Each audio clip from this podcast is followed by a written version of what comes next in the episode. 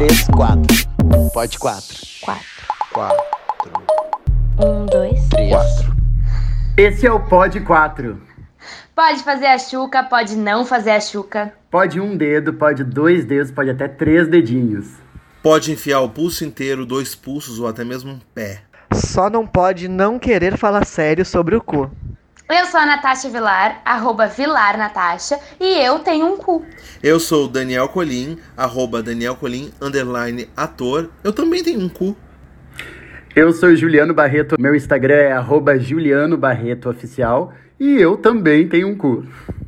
Eu sou o arroba Vini Zuravski no Instagram, Z-U-R-A-W-S-K-I, e pasmem, eu tenho um cu. E já que todo mundo aqui tem o cu, eu aposto que vocês que estão ouvindo também têm. Aham. Vamos falar sobre o cu, gente? Bora. Qual é o problema?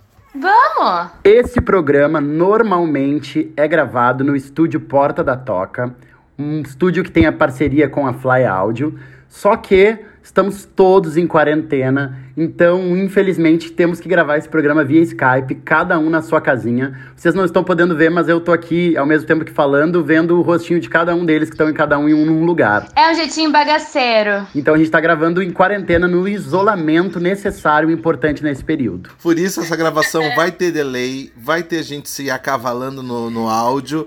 E é isso, gente. A gente faz o que dá pra fazer, é o que a casa tem, é o que a casa oferece. Eu tô no centro de Porto Alegre, vocês estão aonde? Eu tô na Ípica, diretamente da zona rural de Porto Alegre. Eu tô em Santo Amaro, na Bahia. Tá onde, meu bem? Santo Amaro, a cidade de um CEP só. A cidade, cidade de Maria Bethânia, Caetano Veloso e Dona Canoa. E tu tá onde, Juliano? Eu estou na Cidade Baixa, mais conhecida como Cidade Bicha também. Olha! Gente, Que é o lugar que o Juliano geralmente tá, né? sim, é onde ele mora, né, meu bem? Mesmo longe da quarentena. É. Gente, olha Mas só. na quarentena eu estou dentro do meu, dentro do meu apartamento, bem quietinho. Muito bem. Sei. Vamos começar então, só começar numa brincadeira legal? Antes, Vamos. antes de falar sério. tá, a gente não vai apresentar o Vinícius Uravski, porque vocês já conhecem ele do último episódio, né? Do, do episódio da quarentena. Então vamos lá. É um jogo que todo mundo já fez na vida, no Facebook, no Instagram, no Twitter, nas putas que pariles, que é Troquem uma palavra do título de um filme por cu. Quem começa? Eu posso começar? Let's go. Música. Como se fosse o primeiro cu. Ai, gosto. Esse filme, me- esse filme me representa muito, tá? Tem muito a ver comigo. A espera de um cu. Ah. Esse, esse filme aqui representa muito o Juliano também. Forrest Gump, o contador de cus. ah, é verdade. Oito mulheres e um cu. Adoro! Eu tenho um que tem uma variação, ó. Ele, po- ele pode ser lido de duas formas. Tem a primeira que é o diário do cu. E tem a segunda que é o cu da princesa. que daí sou eu. Eu tenho o que também me representa muito também, que é o massacre do cu elétrico. Ah, esse é ótimo. Esse aqui é também representa o Juliano, é amigo dele. Harry Potter e o cu de fogo. Vou burlar as regras e vou fazer um de um livro que apareceu na minha frente agora porque me representa muito. Quando eu tô chocado. Cu no asfalto. Ah, Adoro! Adoro. Tem um da mesma. Do mesmo rolê do Dani, que é Harry Potter e o cu filosofal. Adoro. Meu próximo me representa no há dois sábados atrás, antes da quarentena, que é Indiana Jones é a última acusada. Essa representa o, o vírus do corona pra todo mundo que tá transando agora na quarentena. Infiltrados no cu. Acho chato, gente. Vamos se conter. Tá, eu tenho mais um, que é, não pode faltar, 50 tons de cu. Adoro. Ótimo. Adoro. Eu. Ah, o meu é simples, já tá no nome mesmo, não é nenhum trocadilho, é Bacurau. Adorei, arrasou. Adoro! Ah, e vou trazer um simples também então. Coringa. Coringa. Vem maquiar meu cu, palhaço. Arrasou. Um segundo, eu preciso de um segundo. Preciso de um segundo. Um segundo que eu fui chamado aqui. Um segundo. Meu Tá. Deus. Duas horas depois, Volta. Tô, tô, tô de volta. Perdão. Tá, gente, já que a gente fez esse joguinho que todo mundo tá fazendo e é bárbaro, e a gente já deu umas risadas boas aqui com o cu, e vocês viram que nessas, piad... nessas piadinhas de trocadilho já surgiu ah, questões que falam de sexo, que falam de, de escatologia, lá lá lá. Ah, a gente tem agora um depoimento diretamente de São Paulo, que vocês vão entender sobre o que, que a gente vai falar nesse episódio. Que o título do episódio já é uma brincadeira com o título de um filme. Precisamos falar sobre cu. Um, Dois. três, pode quatro. O que tá rolando pelo mundo? Oi, gente. Meu nome é Guilherme Zanella. Eu sou ator, gaúcho, moro em São Paulo já há alguns anos há sete anos. E eu vim aqui falar brevemente sobre o meu trabalho, História Natural do Amor, meu espetáculo solo, que nasceu de um estágio lá da USP, da Escola de Arte Dramática, e foi dirigido, inclusive, pelo diretor da EAD.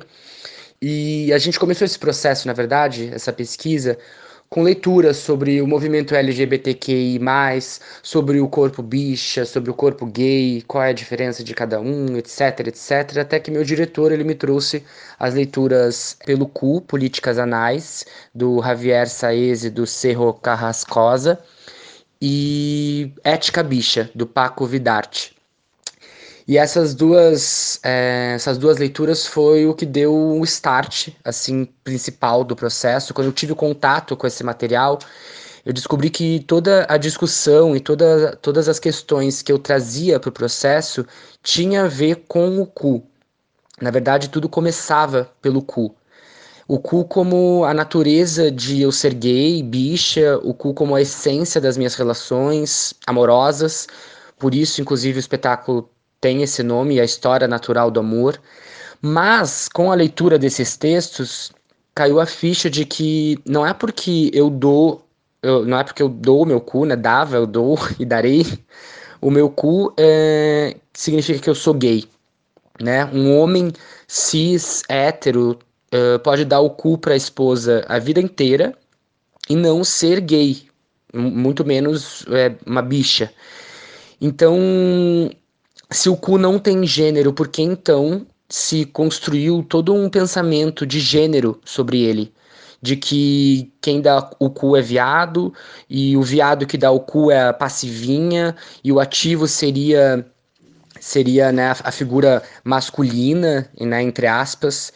Então, a partir do cu nasce principalmente o, o machismo, antes mesmo da homofobia. Porque até no mundo gay, quem dá o cu é, é, é visto como né, a, a menininha e etc. Então, existe muito forte esse machismo que se constrói através desse pensamento do cu, né? E sem falar também na, em todo o pensamento do, do cu como um órgão escritor e não como um órgão reprodutor. Então, a busca de um prazer com o próprio corpo, que é vista como um pecado, né, pela Igreja Católica ou pela homofobia mesmo, né, no geral, pela, pelas pessoas homofóbicas. Então, até que ponto eu posso ir com o meu corpo, até, até onde eu posso ir com o meu corpo, com o meu próprio corpo, em busca de um prazer, e isso não ser visto como algo ruim. É, digo, o gay é visto como, ah, o, os gays são tudo pervertidos, os gays são tudo. é, gostam de uma gandaia, de sexo, de, de prazer, lá, lá. Então, o, o prazer como um problema, né? Então, aí eu pod- poderia falar muitos, muitos minutos e, enfim, durante uma hora, que é o tempo do espetáculo, mas muitas coisas, muitos discursos nascem daí. E principalmente, na verdade, que eu acho que foi, é, que é o que mais importa, talvez, é, é a informação de que, que, inclusive eu falo na peça, que 85 países perseguem a homossexualidade hoje e o, a prova física, né, tipo a prova do delito, digamos assim, seria a prática do sexo anal. E muitas, muitos gays, muitas pessoas que usam o, o cu para né, o sexo, mas principalmente homossexuais, é, acabam morrendo nesses países, acabam sendo torturados, acabam, é, enfim. Então é um mundo que se abre, é um mundo de discussões sobre machismo, sobre homofobia, inclusive sobre racismo, porque um cu pode ser negro, um cu pode ser branco, um cu pode ser trans, um cu pode ser rico, pobre, ateu, evangélico, né? Tipo, muitas discussões políticas que nascem de um pequeno buraco que está atrás de nós. Então, por isso que eu acredito que o cu é sim um espaço de discussão de bilhões de assuntos e por isso que ele, que ele guiou todo o meu trabalho é, nessa pesquisa desse espetáculo História Natural do Amor, que espero muito que eu consiga levar para Porto Alegre em algum momento, mas também se tiverem alguma oportunidade em alguma temporada aqui de São Paulo, espero também vocês. No meu Instagram, arroba guilhermezanella9, eu consigo sempre divulgar lá as temporadas, datas, etc. Então, se vocês quiserem acompanhar também, agradeço. Muito obrigado. Um beijo. Vamos tocar isso. Gente, esse foi o depoimento do Guizanella, como vocês ouviram, um ator daqui de Porto Alegre que está morando em São Paulo. E ele traz questões bem legais que a gente queria discutir com vocês. Eu, particularmente, uh, adoro esse tema. Para quem não me conhece, eu sou o doutor Incu, brincadeira. Uh, mas o meu doutorado foi. Eu acho chique demais. Né?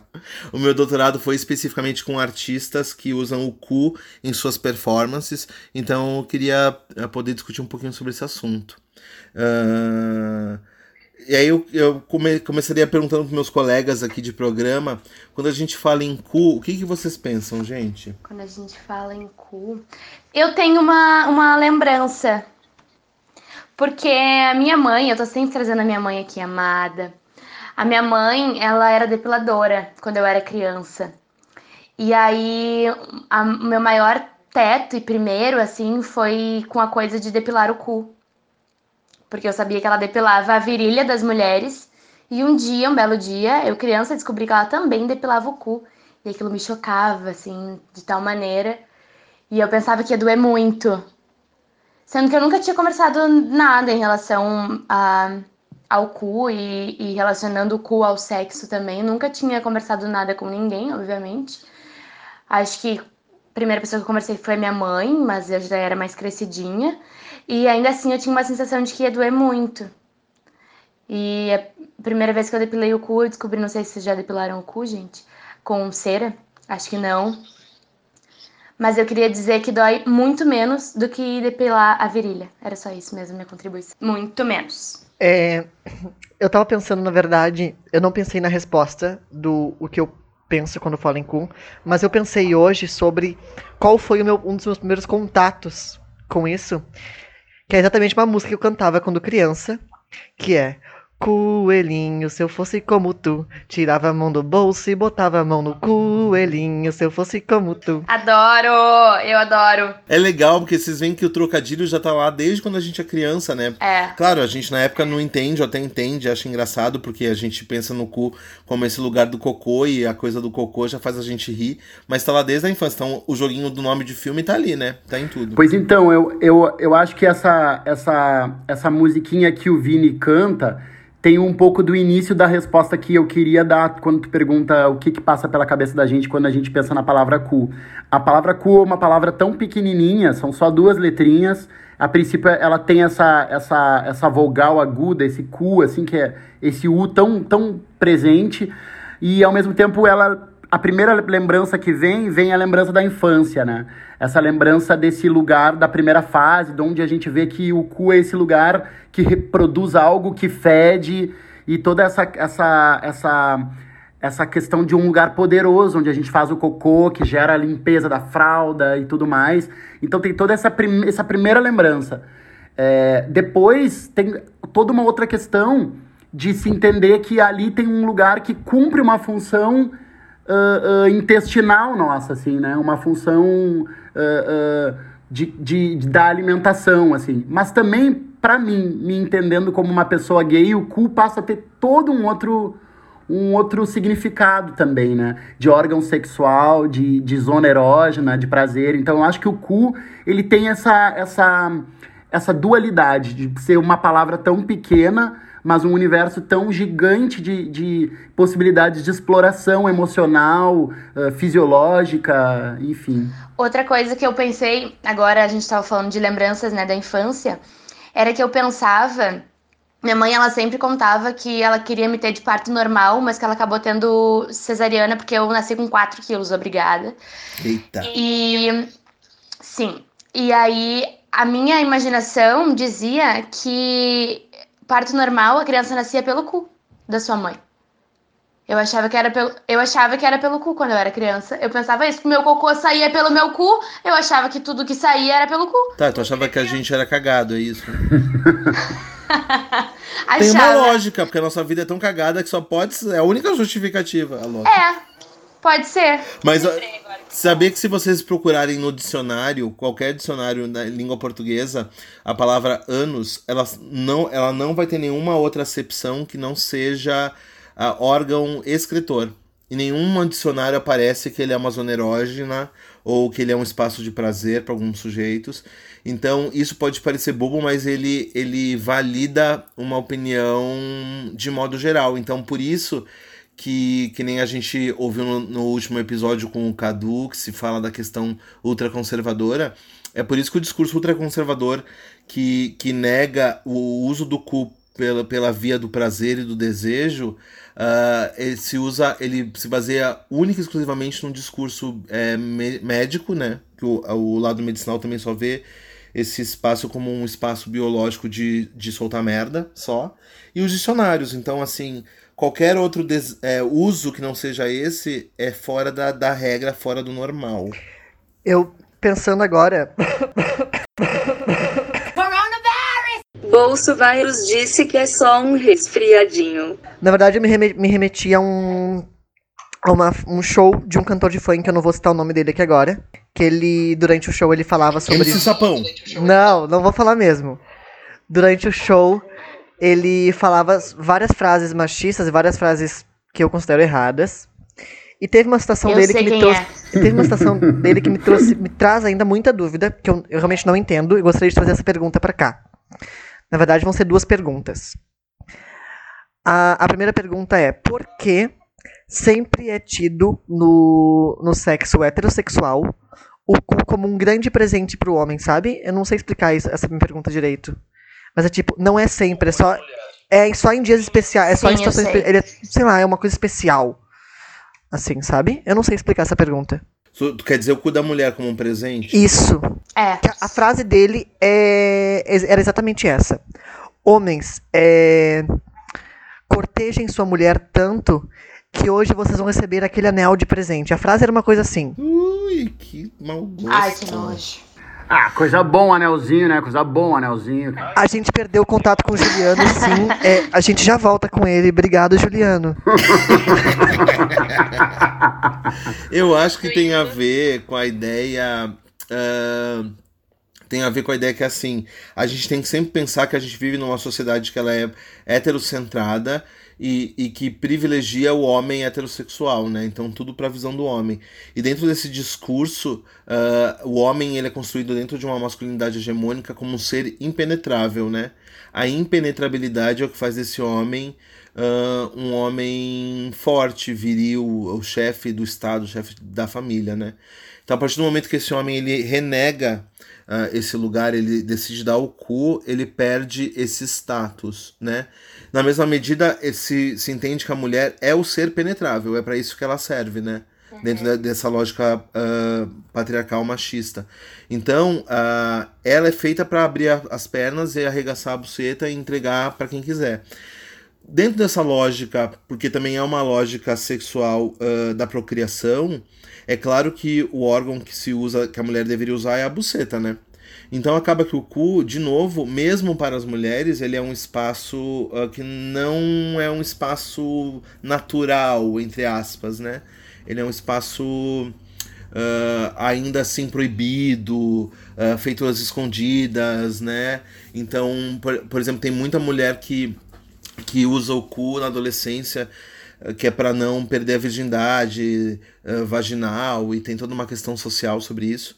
Então acho que tem a ver com essa coisa do do é, é, é as escondidas, sabe? Eu não sei. Eu acho isso. Não sei o que a Natasha acha como mulher.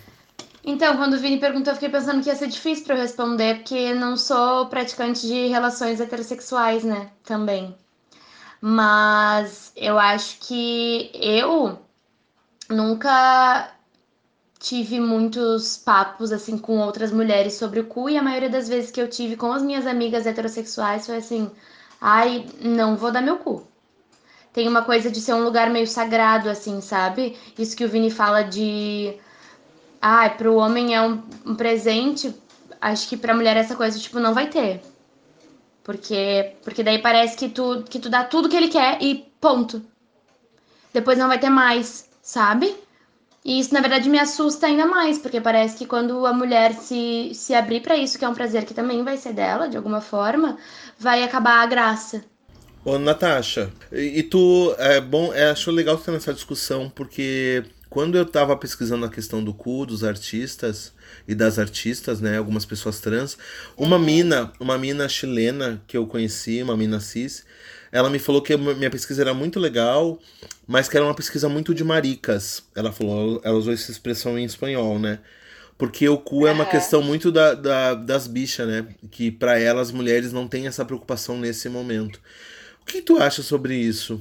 Sabe que quando a gente falou em. Quando a gente comentou a primeira vez em trazer o cu como assunto aqui no Pod 4, eu fiquei pensando o quanto isso não era um assunto do meu cotidiano, nunca foi, assim, sabe?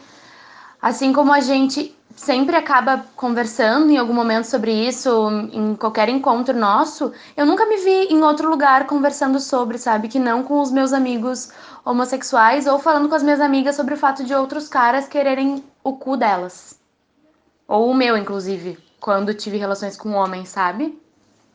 Mas eu acho que é um assunto de todo mundo, mesmo assim. Eu, eu gosto de falar. Inclusive, agora, esses tempos eu tava em viagem e aí eu enchi um amigo meu de perguntas, assim, sobre tudo, sobre um, o que se faz antes, o que se faz depois, como foi a primeira vez dele, todas essas coisas, porque é uma coisa que não, não tá presente na minha vida, esse tipo de assunto. E daí eu pensei assim, ah, talvez eu não tenha muito que agregar na conversa do Pod 4, mas vai ser muito interessante para eu ouvir o que os guris têm a dizer sobre isso e a gente trocar de alguma forma, porque eu tenho, vocês têm, e eu acho que, que é uma coisa importante de ser dita, porque eu ainda vejo como um tabu dentro da minha casa, por exemplo. A gente é muito raro conversar sobre isso, inclusive já estou pensando em abordar aqui, mas nas minhas relações com outros amigos meus, que não a, a nossa rodinha aqui de amigos, que se propõe a abranger diferentes assuntos. Uh, e agora há pouco a gente tava combinando o que falar também. Minha mãe pediu eu botar o fone, sabe? Porque eu tenho um irmão pequeno. E é uma coisa assim, tá, ele também tem. E qual é o problema de saber? Senão a criança vai crescer achando igual eu, que as crianças saem pelo cu. E que, tu, e que o cu serve só pra sair as coisas de dentro da pessoa. E não pra entrar também.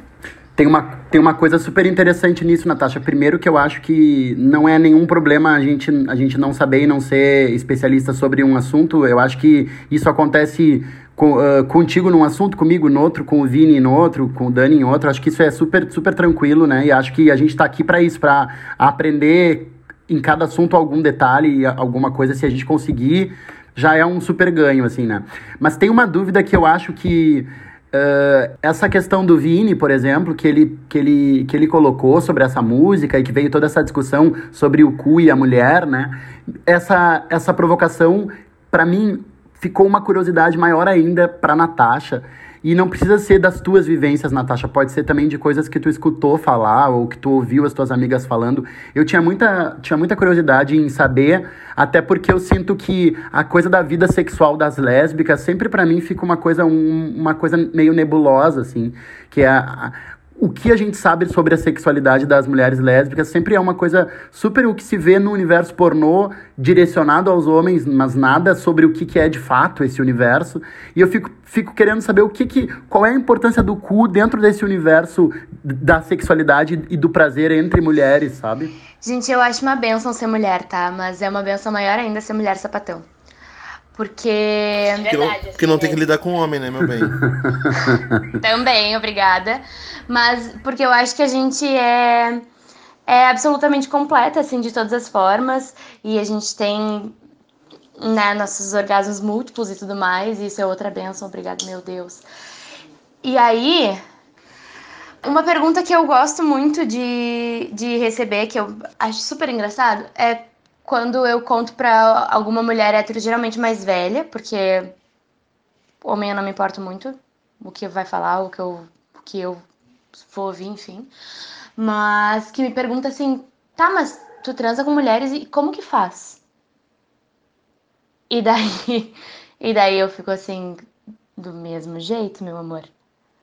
A questão é que a gente se conhece mais, é que a gente sabe cada ponto nosso e a gente é, tem uma relação sexual tão completa quanto uma relação heterossexual ou homossexual. Porque temos nosso clitóris, temos lugar de penetração básico, temos mais o cu. Então eu acho que que para mim é lindo ter uma relação sexual com uma mulher, porque porque tá tudo dito e ainda assim a gente sempre tem o que descobrir, sabe? A gente sempre tem o que sentir, a gente sempre tem. E é uma coisa tão natural e, e sem peso. É óbvio, eu tô falando isso baseado nas minhas relações, né? A gente sabe que nem toda mulher é igual e que existem vezes que a escuta não é praticada. Mas. Como eu tava falando antes, o cu ainda assim é um tabu para mim no, em assunto, em falar, e eu acho que sempre eu falei, falei, falei e fui atrás de teoria para botar as coisas em prática. Então, não é algo que eu, eu falei para vocês antes. Gente, como é que eu vou fazer o programa do cu se eu nunca dei o cu? Daí o Dani falou: Não, não precisa falar isso. O Juliano falou: Fala isso. e eu pensei: Não, vou fazer o que me der vontade na hora, só porque eu não me importo de falar. Mas é, mas é isso também. Já, já tive vontade, mas é, vai muito do momento, eu sinto, sabe? Eu já pensei comigo mesma assim, não é uma coisa assim, vou dizer que não vou dar cu nunca na minha vida. Não, se em algum momento rolar, rolou. E tipo assim, que bom, sabe? Porque é isso, eu acho que eu sou muito aberta nesse ponto e porque eu me sinto muito à vontade. Eu não vou dizer para vocês que se eu for transar com um cara e se rolar, rolou. Eu já vou muito mais atrás, sabe? Se isso fosse acontecer, eu já ia muito mais tipo, ah, será que vai me respeitar? Será que vai entender? Será que vai não sei o quê? Até porque as minhas relações com caras geralmente são relações heterossexuais, que eu acho que, por exemplo, se eu for transar com um cara bi, talvez ele já tenha dado cu e ele vai entender o, o que isso tem de implícito, sabe? E acho que um cara heterossexual não. Então, esse cuidado, esse carinho que eu acho que eu sempre tive em relações com mulheres que me deixa menos preocupada, que eu acho que vai ao encontro do que a menina falou pro Dani, em se rolar, rolou, e é isso. Eu acho que é mais uma forma de sentir prazer. Acho, não tenho certeza. E tô aberta para isso acontecer e de ter mais um tipo de troca e de entrega com a minha parceira, enfim, sabe? Eu vou usar uma coisa que a Nath falou agora para fazer uma pergunta. Pra gente comentar umas coisas que eu acho bem massa. Mas a pergunta que eu faço é: quem dá o cu é o quê? Ser humano. Terraque. Como diz o Cadu, terraque.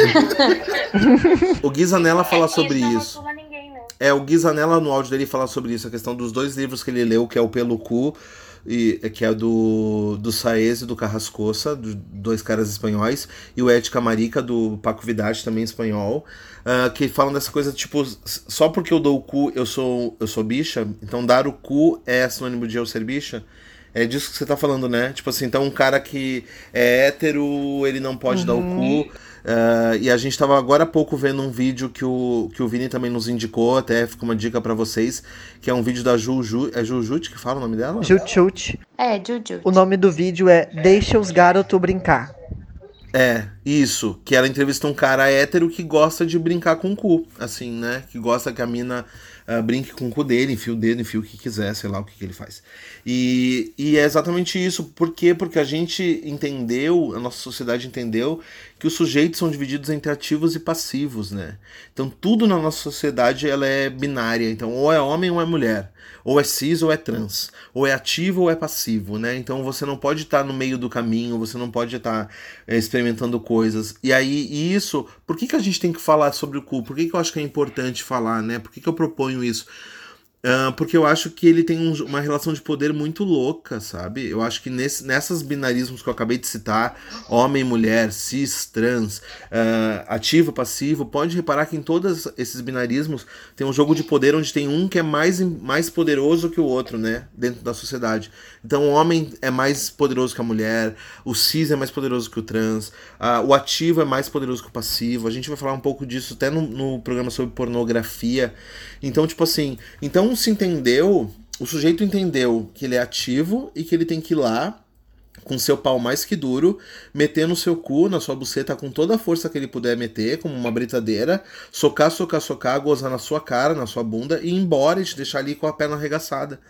Porque é um jogo de poder violento que o ativo ele usa o passivo, né? Então o cu, ele acaba sendo esse lugar que ele, como ele é um lugar onde a pessoa não deveria estar usando, porque mesmo a mulher que, que é o sujeito penetrado, ela usa as escondidas, digamos assim, o homem nem se fala. Então é, eu subjugo esse sujeito que está se sujeitando a dar o cu, né? E e, e, e aí eu, eu sempre coloco ele nesse lugar inferiorizado. Então ele é a mulherzinha, falando agora do, do- dos homens, né? Os homens que dão o cu. É a mulherzinha, é o arrombado, é o vai tomar no cu, é o vou, vou te fuder. É, é sempre inferiorizando esse sujeito, né? E, e, e o louco é que tem um, há um autor que a gente já citou várias vezes aqui no podcast, que eu sou vidrado, que é o Preciado, Paul Preciado, que ele fala exatamente isso. Ele tem, ele tem uma lógica que eu acho linda, que ele diz que o ser humano ele é, ele é feito por um tubo, né? Ele é feito por um tubo que começa na boca e termina no cu. E ele começa na boca e termina no cu por uma lógica da gravidade, né? Porque tá em cima e vai para baixo. Mas poderia ser uma lógica inversa. Então, imediatamente quando você bota pra dentro, você tá botando pra fora, né? A lógica é essa, né? Então a gente é um corpo donut, digamos assim, né? Com esse, esse buraco no meio. E na lógica do Paul Preciado que ele desenha numa sociedade patriarcal heterocentrada, o sujeito se divide entre homens e mulheres da seguinte maneira: o homem tem o direito de abrir a boca e fechar o cu, ele deve fazer isso, e a mulher tem o total direito de fechar a boca e abrir o cu. E essa lógica inversa e de poder, pra mim ela é perversa, sabe? E por isso que eu acho que é tão importante a gente dizer isso, né? Porque. Por que, que, por que, que a gente. Daí, uma, uma provocação pra vocês que estão ouvindo aí em casa. Por que, que a gente diz que quando eu meto meu pau no cu de alguém, eu tô comendo aquela pessoa, se é o cu que tá engolindo meu pau? É uma questão. Quem tá comendo quem? É uma boa questão. é, Eu escutei parte dessas coisas que o Dani estava falando agora no meio do processo de doutorado dele, que eu tive a sorte de, de participar de alguns momentos. E para mim pareceu muito interessante como a sociedade está sempre tentando se organizar, como sempre tudo tem a ver com poder realmente.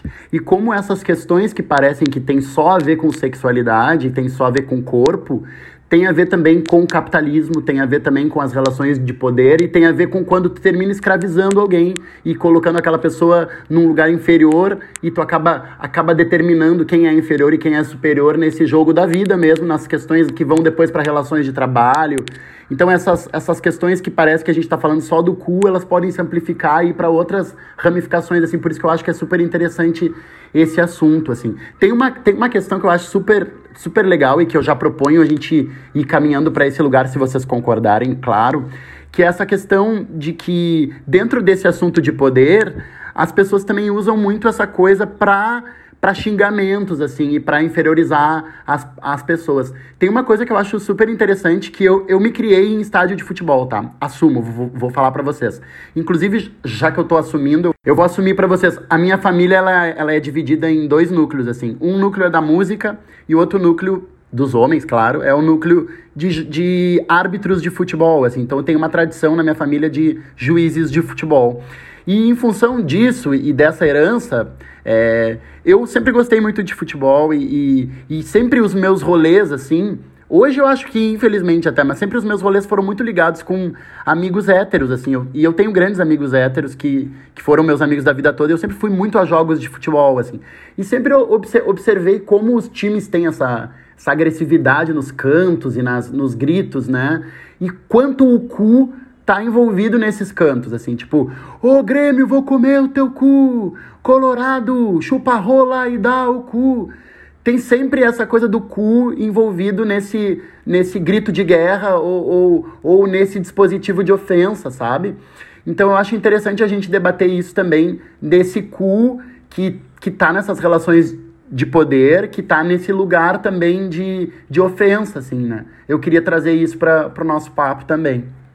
Vocês já repararam por que, que é importante a gente falar sobre isso, né? Uh, é porque o Brasil, ele ao mesmo tempo que ele nega o cu, de falar sobre o cu, ele é obcecado pelo cu. A gente tá falando do Brasil, o mundo inteiro talvez seja isso, mas vamos falar do Brasil, né? Ele é obcecado pelo cu. Os xingamentos, que nem o Ju falou, são todos pelo cu. O Olavo de Carvalho, que é o guru do nosso presidente, só fala em cu. É cu o tempo inteiro, é cu, cu, cu, cu, cu. O Bolsonaro só fala em cu.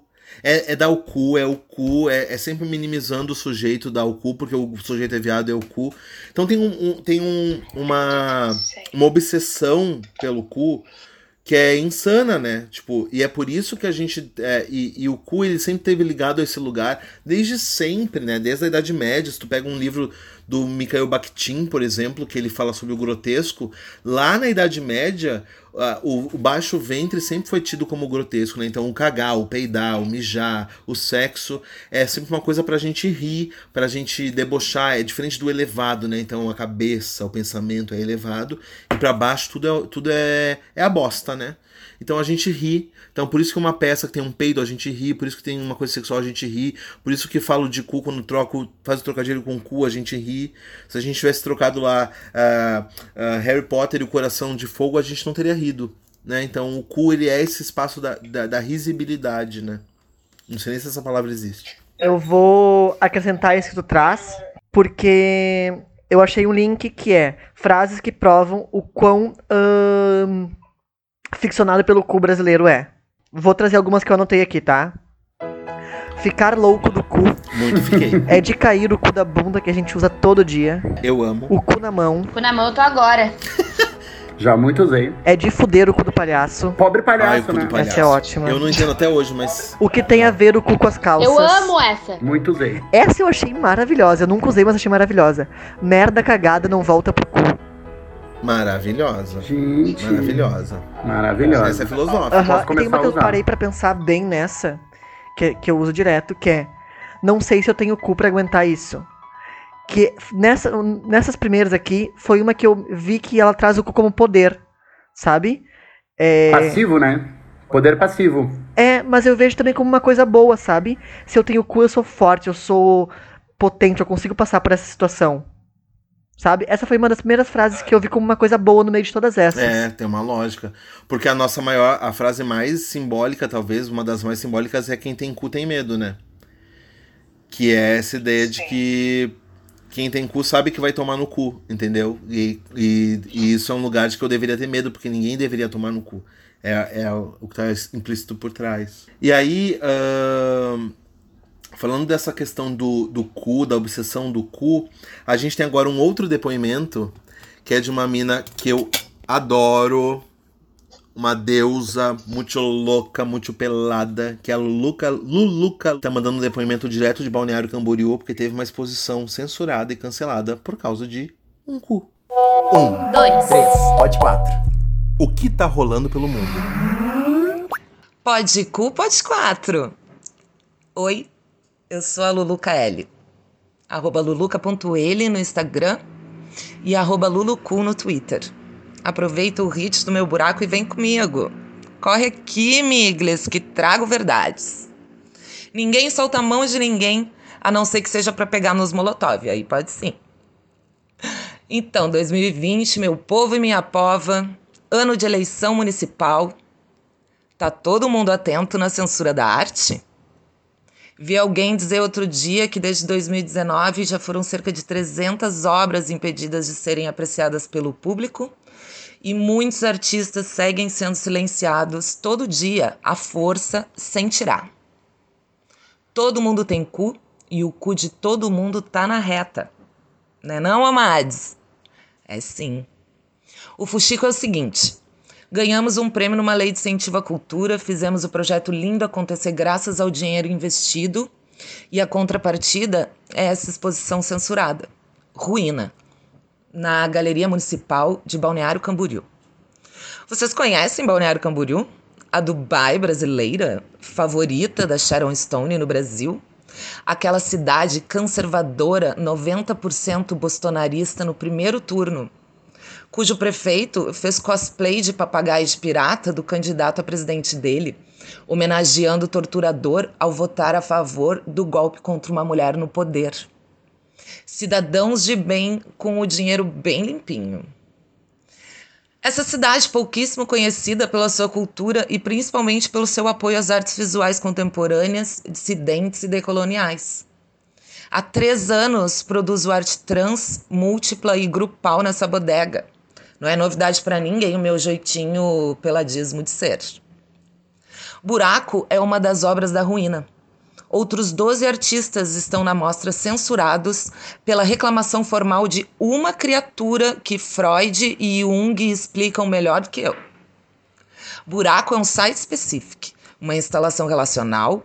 São adesivos de cu que foram coladas no espaço por todos que foram na vernissage, inclusive a presidente da fundação. Uma obra necessária, alerta para muitas coisas uma metáfora poderosa e uma crítica ao descaso com a cultura. Na Galeria Municipal de BC tem um buraco no teto. O, te o teto caiu, o buraco ficou. Fiz disso um objeto, abstraí, sutilizei, perfumei de rosas e joguei toda a minha ironia anarco-queer e meu corpo político ali. No processo desse um mês de exposição fechada, a burocracia provou que é burra e não serve para ninguém e a falácia impera. Porém, ruína é uma exposição de ação e agiu, está agindo. E a força veio do cu, do meu cu, especializado em questionar por que não. Na boca da família e do guru deles, pode. Na mente doente da cultura do estupro, pode. Na homofobia, pode. Na normatividade, pode. O cu livre, leve e solto, aí não pode. A obra não é para vocês, gente retrógrada e ultrapassada, que nunca botou um pé num espaço de arte, mas é especialista na hora de criticar se é arte ou não. A obra é sobre vocês. Que cada um cuide do próprio cu. Que vistam a carapuça e realizem logo. O buraco é mais embaixo, real oficial. Pois bem, me passei, sem tempo, irmãos. Repitam comigo. Todo mundo tem cu, foi Deus quem criou. E o povo agora tá aí, criticando a obra dele junto com a minha. Deus tá vendo. Além do mais, cultura, curador. O cu está para a arte, assim como a arte está para o cu. Cobra comendo o rabo feelings. Censura, não. Obrigada, gente, pelo espaço. Passou uma moto. Obrigada, gente. Ai, meu Deus! Obrigada, gente, pelo espaço. Eu pareço estar brincando, mas o assunto é muito sério. Força na peruca, segue o baile, porém, abram os olhos. Frideku. Gente, eu particularmente, particularmente amo o que a Luluca traz, assim, esse jeito debochado dela de dizer. Sim e ela fala exatamente isso. Ah, então mostrar o cu numa obra de arte não pode. Agora, usar no Twitter, é, nos discursos, nas piadinhas machistas, pode. Então eu dizer, vou fuder o cu do, da bichinha, pode. Tem, tem uma coisa que é muito grave, tá? A gente tá falando como se fosse uma coisa super simples, assim, ai, é, uma, ai, é só um xingamento, não é nada. Mas já pararam para pensar que em, é, existem vários países o Guizanella fala sobre isso também. Existem vários países que ser gay é criminalizado, né? Então tem, tem países, inclusive, que eles são condenados à morte. Então a simbologia de dar o cu é a simbologia do ser condenado à morte.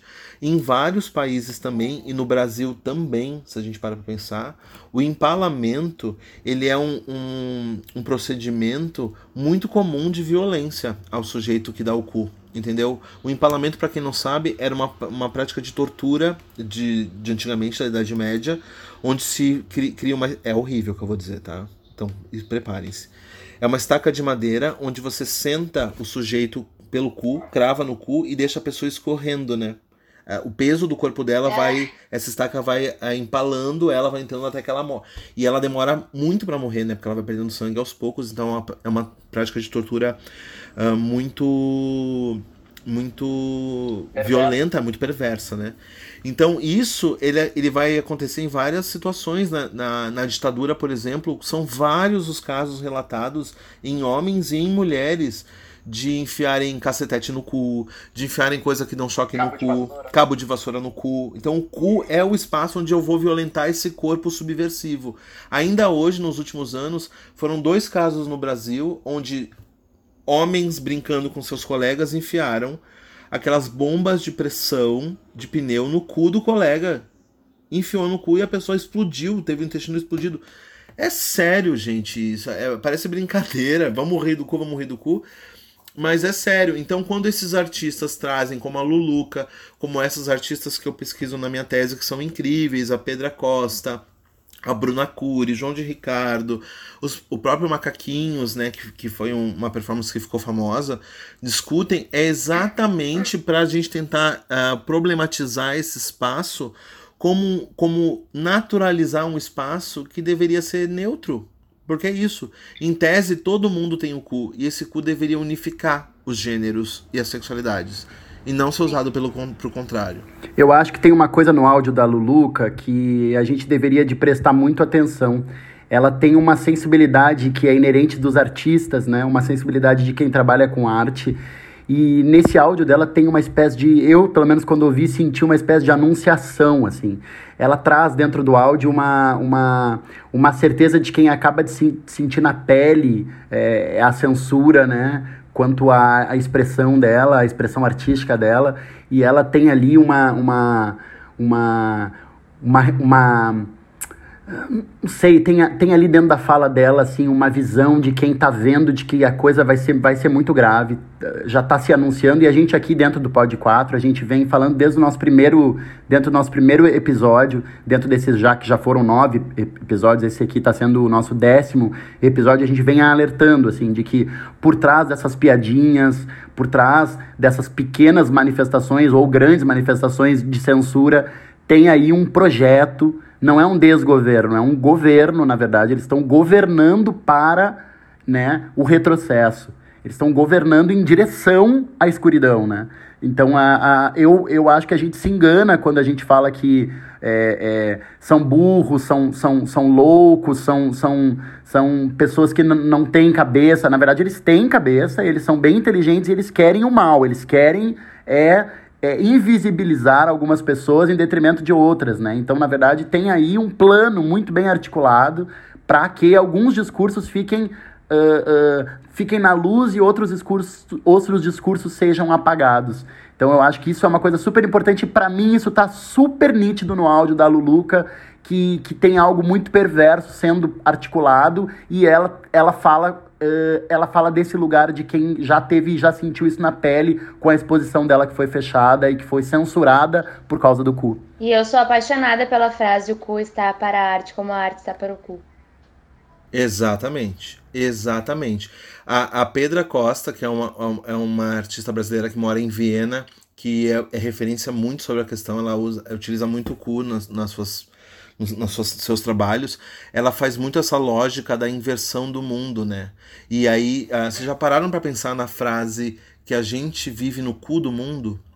E aí tem uma, uma, uma teórica brasileira chamada Larissa Pelúcio que ela diz uma coisa genial, que ela diz assim, a gente aceitou, alguém nos disse que a gente vive no cu do mundo, e a gente aceitou isso e toma isso como uma verdade. E, e aí ela provoca, se o mundo tem um cu, é porque ele tem uma cabeça. E uma cabeça pensante. Então a gente já tem uma, uma postura de hierarquia, porque a gente entende que a cabeça, como raciocínio, né, como lógica, como pensamento, é mais importante que o cu, que é o espaço onde se caga, onde se leva ah, pau para dentro. E aí a gente se coloca nesse lugar. Então toda, todo o hemisfério sul do planeta, numa lógica eh, colonial, é o cu no mundo. E toda a parte de cima é a cabeça. Então tudo que é feito lá é teoria, tudo que é feito aqui é, é, é tradição, é cultura, é besteira. Então tudo que a gente É faz bagunça. é bagunça, é balbúrdia. Então, a lógica de muitas dessas artistas que segundo eu, eu, eu percebo ali, é inverter essa, essa lógica. É inverter, trazer o cu pra cima, entendeu? É mostrar que o cu ele é um espaço tão importante no nosso corpo quanto a cabeça. Até porque, assim, sem cu, ninguém pode sobreviver. Qualquer pessoa que não tem um Aí eu não sobrevivo. sobrevive. Não, não sobrevive. Quem é que não. Quem é que pode ficar sem cagar? Quem é que pode ficar sem levar uma linguada no cu? Não sei vocês, gente, mas eu não Ah, consigo. eu, eu, não, eu não posso. Eu não consigo. Sabe, mas falando sério, é, eu acho que é justamente essa questão que, que a gente tem que cada vez pensar mais, né? E, e isso nos leva até a gente pensar sobre essa a- a- uma frase que a gente deveria tirar do nosso vocabulário, que é a seguinte: Vai tomar no cu. Nada demais, eu falo direto essa, mas só é importante você lembrar que o vai tomar no cu sempre está inferiorizando a pessoa tida como passiva, como se tomar no cu fosse algo ruim. E é uma delícia, a gente sabe. Então, se der pra chamar de outra coisa, vá a merda, vá catar coquinho, vá, inventa. Eu sei que na hora que o pé bate na quina da, da cama, a gente grita vai tomar no cu. Mas só pensa nisso um pouco, porque a gente está sempre menosprezando a, a galera passiva, achando que ser ativo é quem manda no outro corpo, e não é mais assim, né? Gente, o Dani tava falando da expressão vai tomar no cu, né? E daí eu me lembrei que a primeira vez que eu ouvi essa música modificada foi esse ano, mas eu acho que já cantam ela há um tempo. Em especial no carnaval, que eu não sei se já aderiram aqui em Porto Alegre, mas ainda dá tempo, ok? Que eu vi este ano no Carnaval do Rio, que a galera tá cantando o seguinte: Ei, Bolsonaro, vai tomar polícia. Porque tomar no cu? Tomar no cu é uma delícia. E é isso que a galera canta. Toma, já gosta disso. Adoro, adoro. É, eu queria aproveitar, inclusive, pra dizer pra vocês, antes do fim, que assim, assim que a quarentena terminar, o podcast vai fazer uma festa que vai durar coisa de 72 horas, algo assim. Gente, seguinte, quero terminar tendo uma musiquinha. Uma musiquinha. A gente é artista, a gente faz as pecinhas, musiquinha. E o nome é Polca do Cu, da MC Dolores. Estão prontos e prontas? Dale. A única coisa que nos salva, a única coisa que nos une, a única utopia possível é a utopia do cu. Tem cu que é amarrado, tem cu escancarado, tem cu muito ceboso, tem cu que é bem gostoso. Tem cu que é uma bomba, que quando peida zomba. Tem cu que sai da linha, tem cu que faz gracinha. Tem cu, tem cu, tem cu, thank you. Tem cu que tem medalha, tem cu do coronel e traz felicidade pro povo no quartel. Tem cu que é carente, tem cu que é de parente, tem cu que é dos outros e tem o cu da gente. Tem cu, tem cu, tem cu. Thank you. Tem cu que é democrata e tem o cu tirano. Tem cu solto no mundo e tem cu que faz planos. Tem cu que é zangado, tem cu que é gozado. Tem cu que é malvado, tem cu pra todo lado. O Papa tem cu, o nosso ilustre presidente tem cu. Tem cu a classe operária e se duvidar, até Deus tem um onipresente, onisciente, onipotente cu. Esse então foi o Pod 4, que pode brincar com o cu, pode cheirar o cu, pode lamber o cu, pode fazer o que você, que você quiser com seu cu, o cu é seu. Conheceu e todo mundo tem o seu, cada um sabe do seu. Tchau, gente, bom ver vocês. Fiquem em casa! Tchau, gente, bom ver vocês. Beijão. Até a próxima. Mua. O Papa tem cu. O nosso ilustre presidente tem cu. Tem cu a classe operária. E se duvidar até Deus, tem um onipresente, onisciente, onipotente cu.